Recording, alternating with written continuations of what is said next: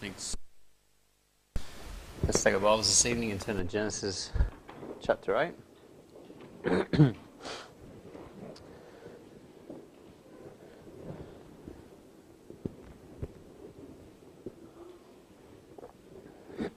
Genesis chapter 8 this evening. and let's read uh, verse 20 as we begin. Genesis chapter 8, verse 20. it says, Noah builded an altar unto the Lord, and took of every clean beast and every clean fowl, and offered burnt offerings on the altar. And the Lord smelled a sweet savour. Let's open with a word of prayer. Dear Lord, Heavenly Father, we thank you, Lord, for this wonderful opportunity to come around your word once again. We pray, Lord, that you bless our time this evening, that you'd be in our midst. We pray, Lord, that you would speak to our hearts through your word. May you refresh us this evening. Uh, bless us through your word. May, Lord, we leave this place, uh, Lord, knowing that we've been in your presence and giving all glory and honor unto you. I pray that you would enable me now this evening to speak, uh, maybe your words, maybe your thoughts. We pray that you will be honored and glorified now. I pray this in Jesus' name. Amen. now, of course, last week we looked at uh, the start of chapter 8 and we saw Noah and his family patiently waiting uh, on board the ark, waiting for the day to arrive when they could uh, leave the ark and once again stand upon dry ground and once again begin uh, life anew on this uh, planet. And so they were patiently waiting for that day to arrive.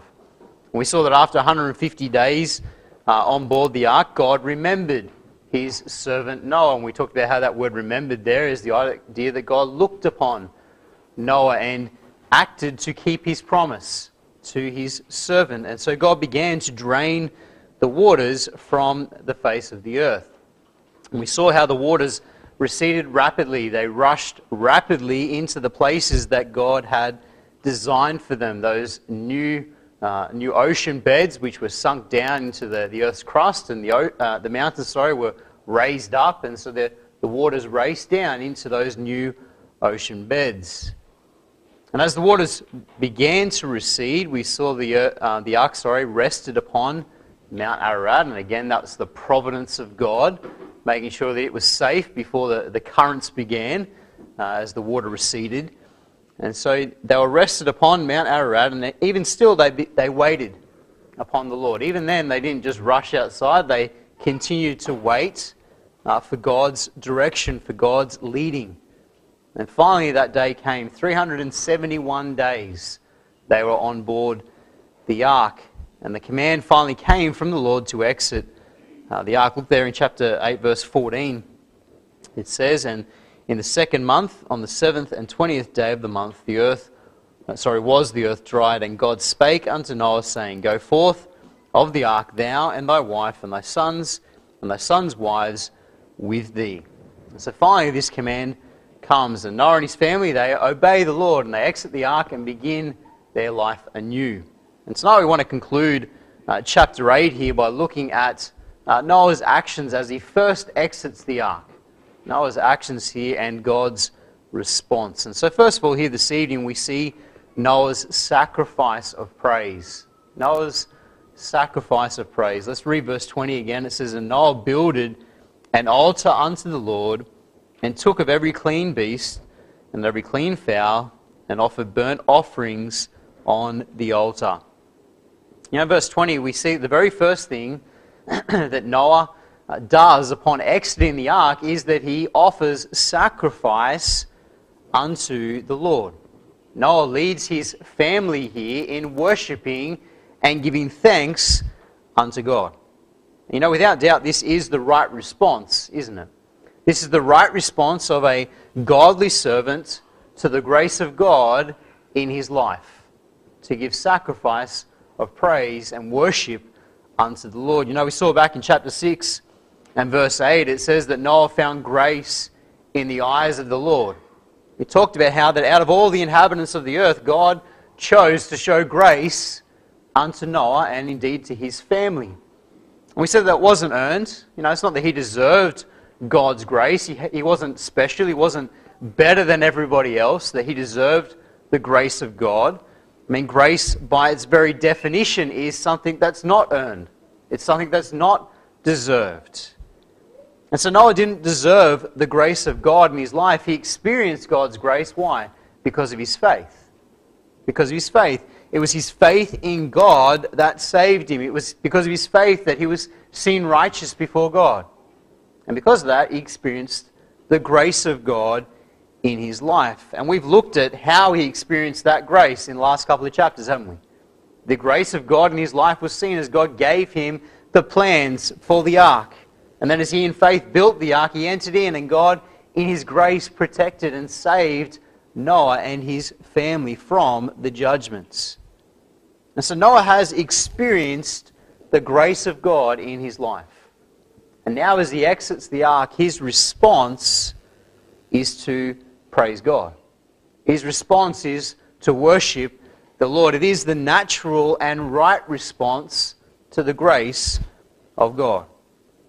Now, he leads his family here in giving praise to the one who spared them from the judgments. He gives thanks to God. We're told here that he begins by building an altar unto the Lord. It says that at the very start of verse 20 there it says, And Noah builded an altar unto the Lord. Now, this is the very first time that we've seen an altar mentioned in the Word of God. Um, we haven't seen this word, we haven't seen this idea spoken about before this. Now, of course, sacrifices were being offered before this unto the Lord. In Genesis chapter 4, we saw Cain and Abel bringing their sacrifices unto the Lord. You know, Cain's was rejected, Abel's was accepted, but they brought sacrifices to God.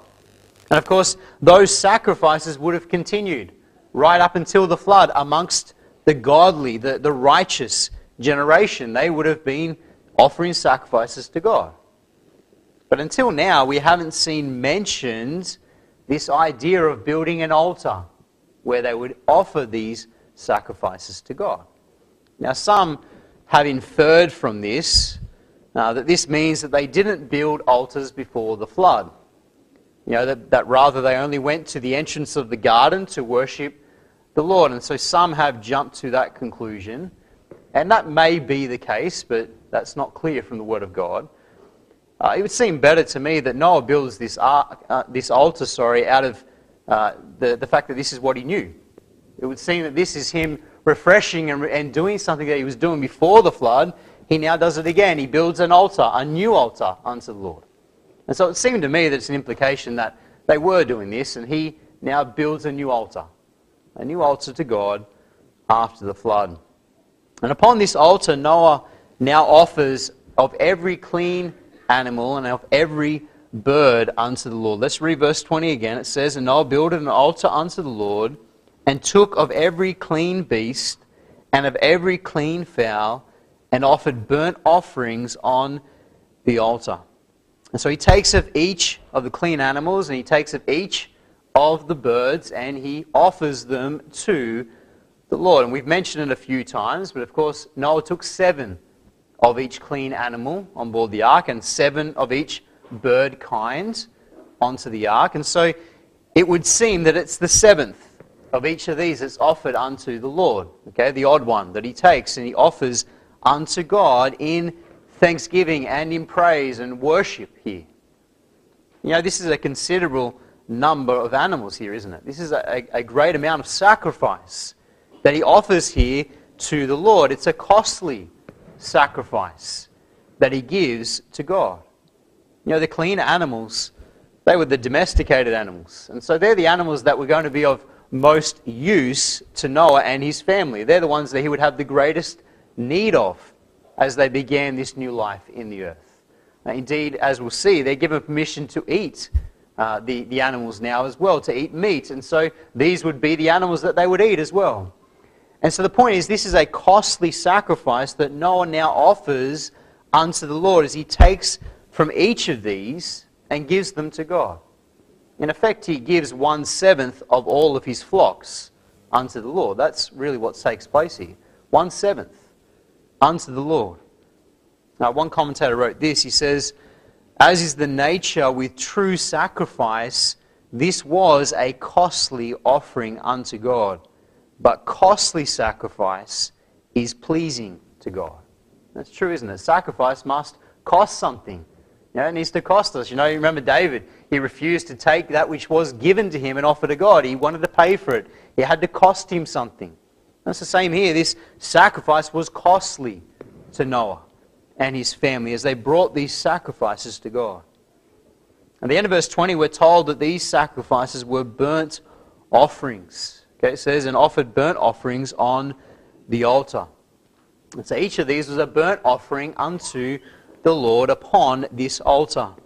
Now, in the Old Testament, when you look at the burnt offering, the burnt offerings were always given as a whole animal. Okay, they didn't just give part of it, they gave the whole animal unto the Lord. The whole animal was put upon the altar, and the whole animal was burnt unto the Lord. You didn't keep back any part of it for yourself. Let's just turn quickly to Leviticus chapter 1. Leviticus.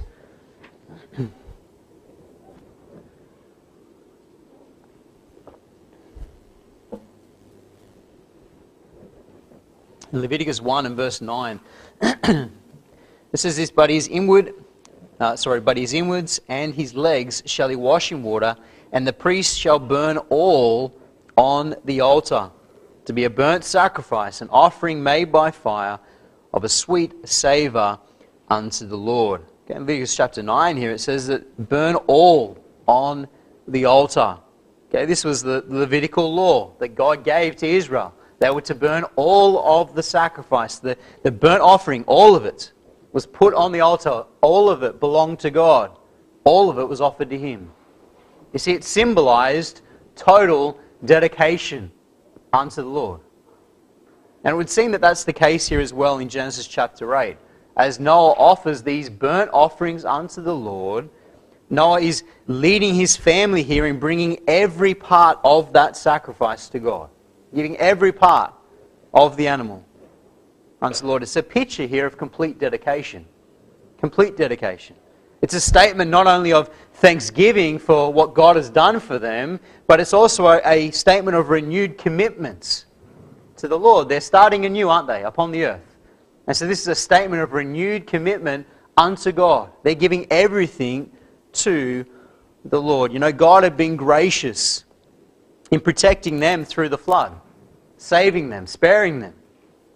It's only fitting that they now give thanks and dedicate themselves fully unto the Lord and to His will. That's really what this is a statement of. It's a statement of thanksgiving and complete dedication to God as they begin this new life, if you like, upon the earth. You know, Noah's response here to God's grace, we see a wonderful example for us today. You see a wonderful example. You see, like Noah, you know, if we're saved, we've experienced the grace of God in our lives, haven't we? We've experienced the grace of God in, in a tremendous way.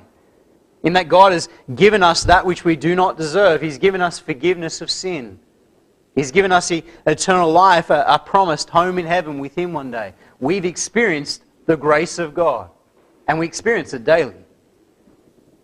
Indeed, God has done so much for us, and the natural response to God's grace ought to be one of willing sacrifice unto Him. That should be our natural response, that we are led to give sacrifice of praise and thanksgiving and sacrifice of dedication unto the Lord. Now, of course, we don't bring physical animal sacrifices like Noah did. But the New Testament talks about the types of sacrifices that we can bring. Let's go to Hebrews chapter 13. Hebrews 13.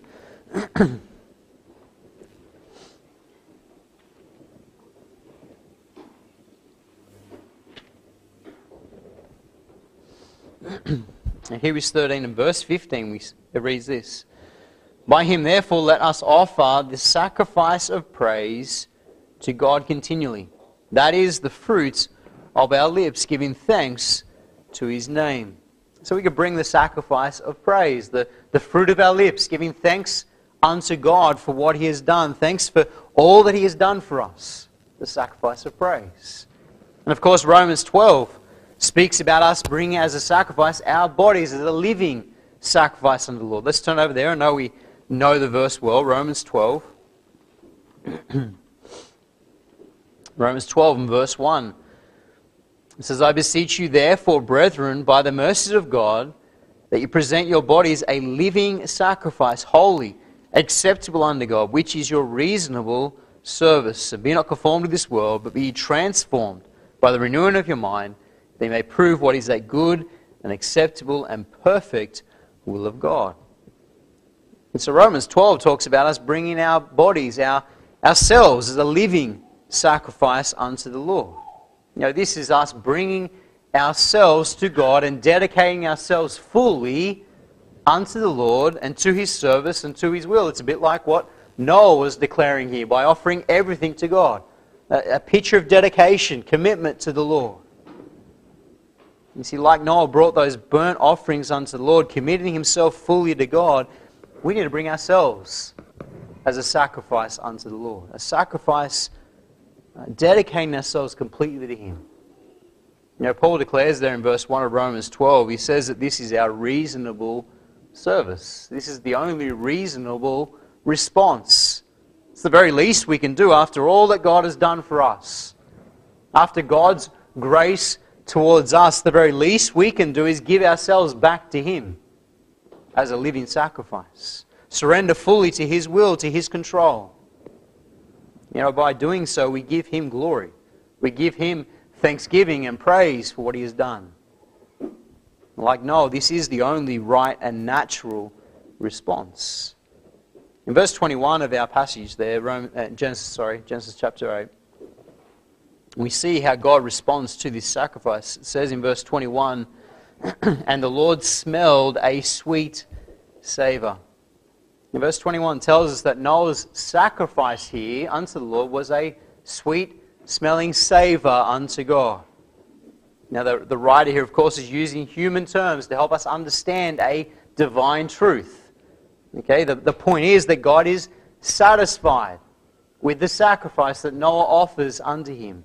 He's satisfied, he's pleased with Noah, he's pleased with Noah's worship, Noah's thanksgiving, Noah's sacrifice. You know, likewise, Romans 12, verse 1, as we read before, makes it clear that when we present ourselves as a living sacrifice unto the Lord, it's pleasing in His sight. It says that it's an, it's an acceptable sacrifice, it's acceptable unto God. It pleases the Lord. You know, so today, I think the, the first question we need to ask ourselves, we need to examine our own hearts, don't we? Our own lives and ask ourselves the question how have we responded to the grace of God in our lives? You how have we responded to God's grace? You have we responded accordingly with thanksgiving and praise? Have we responded by dedicating ourselves fully unto the Lord? You is our all on the altar of sacrifice laid? Know, as Romans 12 says, it is our reasonable service. It's the right response to the grace of God in our lives. And so we've seen Noah's sacrifice of praise. We see, secondly, now God's promise to mankind. God's promise to mankind. Let's go back to Genesis chapter 8. In verse 21, it says, And the Lord smelled a sweet savour. And the Lord said in his heart, I will not again curse the ground any more for man's sake, for the imagination of man's heart is evil from his youth. Neither will I again smite any more everything that living, as I have done. While the earth remaineth seed time and harvest, and cold and heat, and summer and winter, and day and night shall not cease. In verse 21 and 22, we now see that God makes a gracious promise here to all mankind. Not just to Noah, it's to all mankind. And these words here are not spoken directly to Noah. These words are spoken by God to himself. Okay, within himself. It says there in verse 21 and the Lord smelled a sweet savour, and the Lord said in his heart. The Lord said in his heart. It speaks about God making a decision. Okay, this is an inward resolve of his will. Okay, God makes a decision that this is what he's going to do. And this is God's gracious response here to Noah's faith, to Noah's worship and obedience. God makes this promise now to all mankind. And as we read on, we see what this promise is. We see firstly that God declares that he will not curse the ground again for man's sake. Okay, look there in verse 21. And the Lord said in his heart, I will not again curse the ground any more for man's sake. And so this is the first part of the promise. God declares that he will not curse the ground again for man's sake. Now, this, rather than being a direct reference to the flood, is instead a reference to the curse of Genesis chapter 3. Let's go back there, Genesis 3, verse 17. In Genesis 3, verse 17, it says, And unto Noah he said, Because thou hast hearkened unto the voice of thy wife, and hast eaten of the tree of which I commanded thee, saying, Thou shalt not eat of it, cursed is the ground for thy sake. In sorrow shalt thou eat of it all the days of thy life. In Genesis 3, the result of Adam's sin was that there was a curse upon the earth. Okay, the ground, the earth was cursed. It was a curse that affected all of creation not just mankind. And it's a curse that will remain upon the earth until the new heaven and new earth is created. Okay, Revelation 22, verse 3 says, And there shall be no more curse, talking about the new earth. And so until then, that curse will remain upon the earth. Until then, the, the curse of sin will remain in effect upon mankind, upon all creation. And it's this curse that seems to be in reference here at the start of verse 21. As God declares here, He says, I will not again curse the ground. Notice that I will not again curse the ground anymore for man's sake.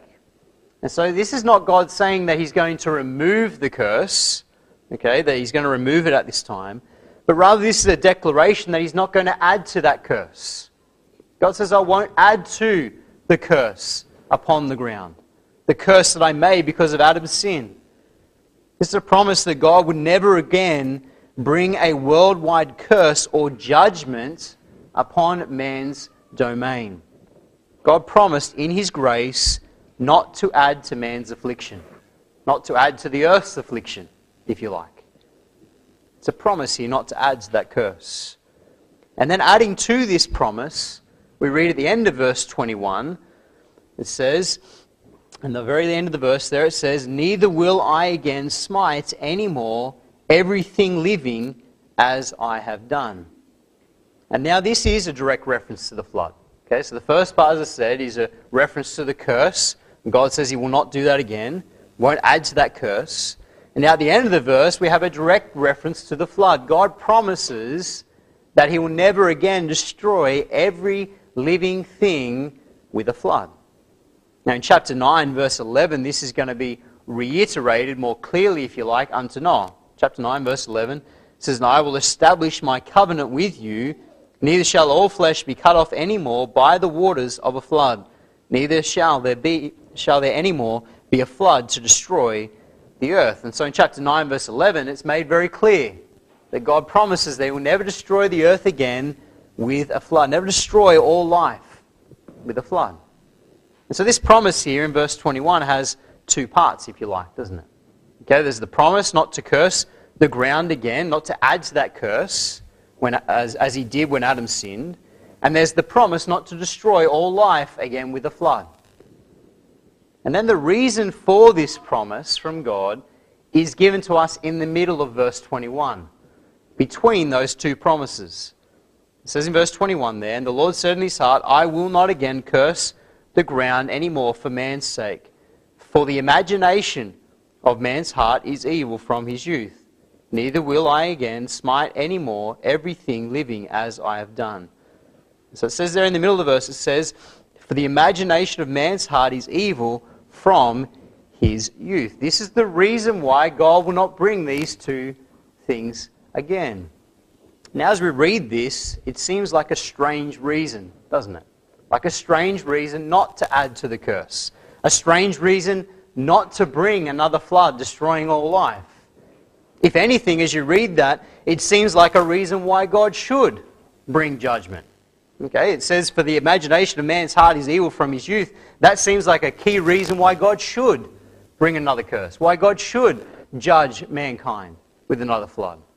In fact, in chapter 6 and verse 5, God declared that the reason he was going to destroy man with a flood the first time was because of a very similar thing. chapter 6, verse 5 says, And God saw that the wickedness of man was great in the earth, and that every imagination of the thoughts of his heart was only evil continually. Very similar statement, isn't it? Very similar wording. Between the two passages, there's not much difference. And yet, the response of God in both passages is completely different. In chapter 6, God declares this, and then he brings judgment, the flood, destroying all life. In chapter 8, God declares, because of this, I won't bring a curse again, and I won't destroy with a flood. And so the question then is what exactly does this statement here in verse 21 mean?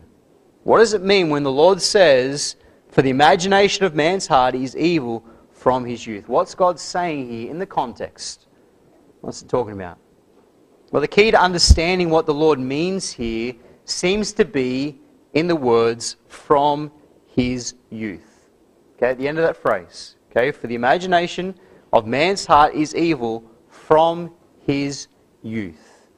You see, this is a statement of the fact that man is a sinner by nature. Man is a sinner from his youth. He is born in sin. The human heart is incurably wicked. And judgment can only deal with the sinner. Judgment can't deal with the sin problem, man's problem. It can't solve man's problem, can it? It can't solve the, the natural problem that man has that we're born in sin. We have a sin nature. You see, God knows that what man needs more than anything is a redeemer to cure man of this sin problem, to remove the curse.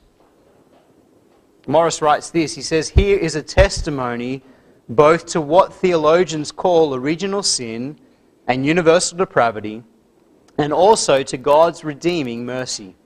Because man is helpless to save himself, his very thoughts born and nurtured in sin, he desperately needs the grace of God. Thus, for the very reason that man is completely unable to save, to save himself, therefore God saves him. You see, man is destitute. Man is uh, a sinner by nature. We're depraved. We can't do anything to help ourselves. And God knows that. And so God knows that what man needs is His grace. Man needs God to send a redeemer. Man needs a way of salvation. Another commentator wrote this It was not because the thoughts and desires of the human heart are evil that God would not smite any more every living thing. That is to say, would not exterminate it judicially, but because they are evil from his youth up, because evil is innate in man.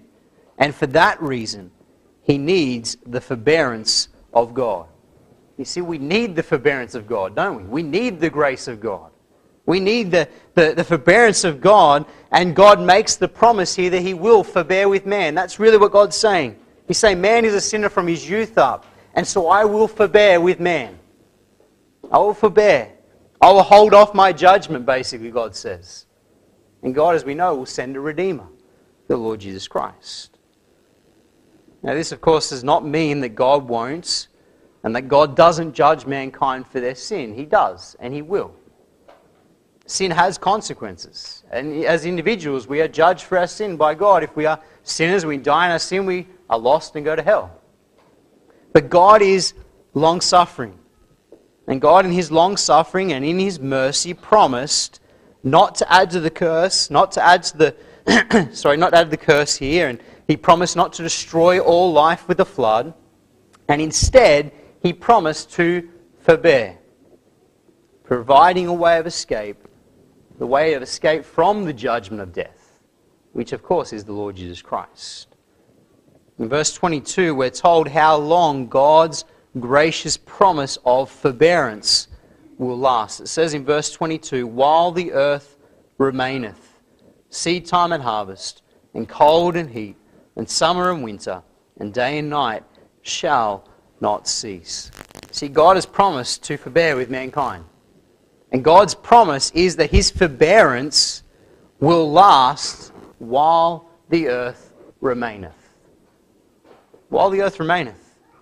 See, the day is coming when the Lord will bring judgment upon the earth, upon the whole earth once more. The day of the Lord will come and God will destroy this old earth with fire this time. Second Peter tells us that. Let's turn over there. Excuse me. Second Peter chapter 3.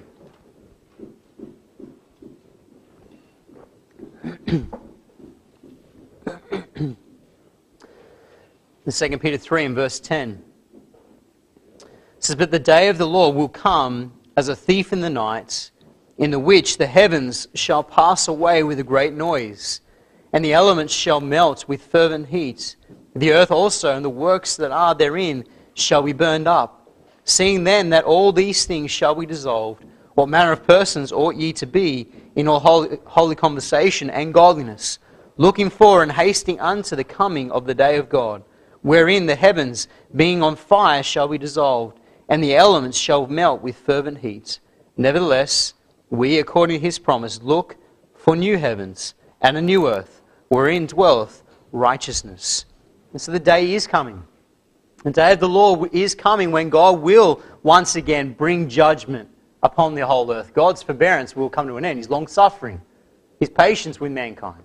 And God will destroy the earth, this time by fire. And the earth with the curse will be burned up, and God will create a new heaven and a new earth. Revelation 21, just quickly. Revelation 21. Revelation 21, verse 1. Revelation chapter 21, verse 1, it says, And I saw a new heaven and a new earth, for the first heaven and the first earth were passed away, and there was no more sea. The day is coming when God will create a new heaven, a new earth. The old heaven, the old earth will pass away, will be burned up. And there will be the new heaven, new earth. The day is coming when God will bring that final judgment upon all the earth. And it's a judgment by fire this time, not by flood.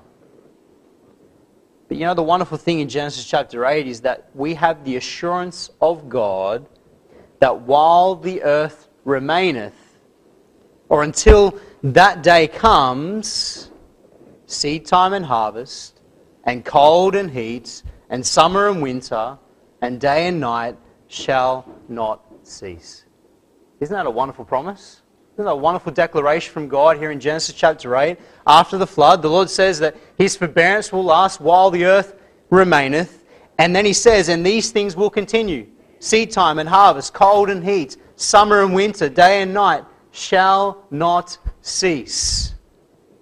Until the day of the Lord arrives, nothing can stop those natural processes from continuing. I don't know about you, but that gets me excited. That makes me praise God. Nothing can stop those processes until the day of the Lord comes. You see, the earth will continue to rotate on its axis in space, and every day the sun will rise and the sun will set. We will have day and nights. The earth will continue to orbit around the sun, and we will have our four seasons. We'll have summer and winter, we'll have autumn, we'll have spring. It'll happen every single year. It'll continue by God's grace. The weather cycles will continue, bringing rain upon the earth, and we'll have seed time, we'll have harvest. And by implication, the earth will continue to produce enough food for mankind to survive to sustain life. See, the point is, we have nothing to fear because God promises that these things shall not cease. Shall not cease. You see, Psalm 24, verse 1 declares, The earth is the Lord's. It belongs to God. He created it, He founded it, He established it, it belongs to Him. And God will continue to care for it continue to care for its inhabitants until the day of the Lord comes, until the day of judgment arrives. You see, we have nothing to fear from so called global warming. We have nothing to fear from so called climate change or anything else. We don't even have anything to fear from this virus. We have nothing to fear because God has declared that these things shall not cease. And God will keep that promise. Now, Wiersbe writes this he says, We are prone to take for granted sunrise and sunset, the changing face of the moon, and the changing seasons. But all of these functions are but evidences that God is on the throne and keeping his promises. All creation preaches a constant sermon, day after day, season after season, that assures us of God's loving care. Does, every day. We see God's loving care. And as believers, we ought to daily rejoice. We ought to daily rejoice in God's loving care and praise Him that He is faithful to keeping His word. You know, and our response to His wonderful grace and mercy, as we said earlier, is that we ought to lay all on the altar of sacrifice unto Him. Sacrifice and service unto our God for all He's done for us. Let's close in a word of prayer. Dear Lord and Heavenly Father, we thank you for your word this evening. We thank you so much for Genesis chapter 8 and, Lord, the wonderful promise here at the end, at the end of the chapter, Lord. These things shall not cease. These things will continue until the day the Lord arrives. Lord, you are in control. You're on the throne, and every day we see your loving care. Lord, may we every day give praise and glory unto your name.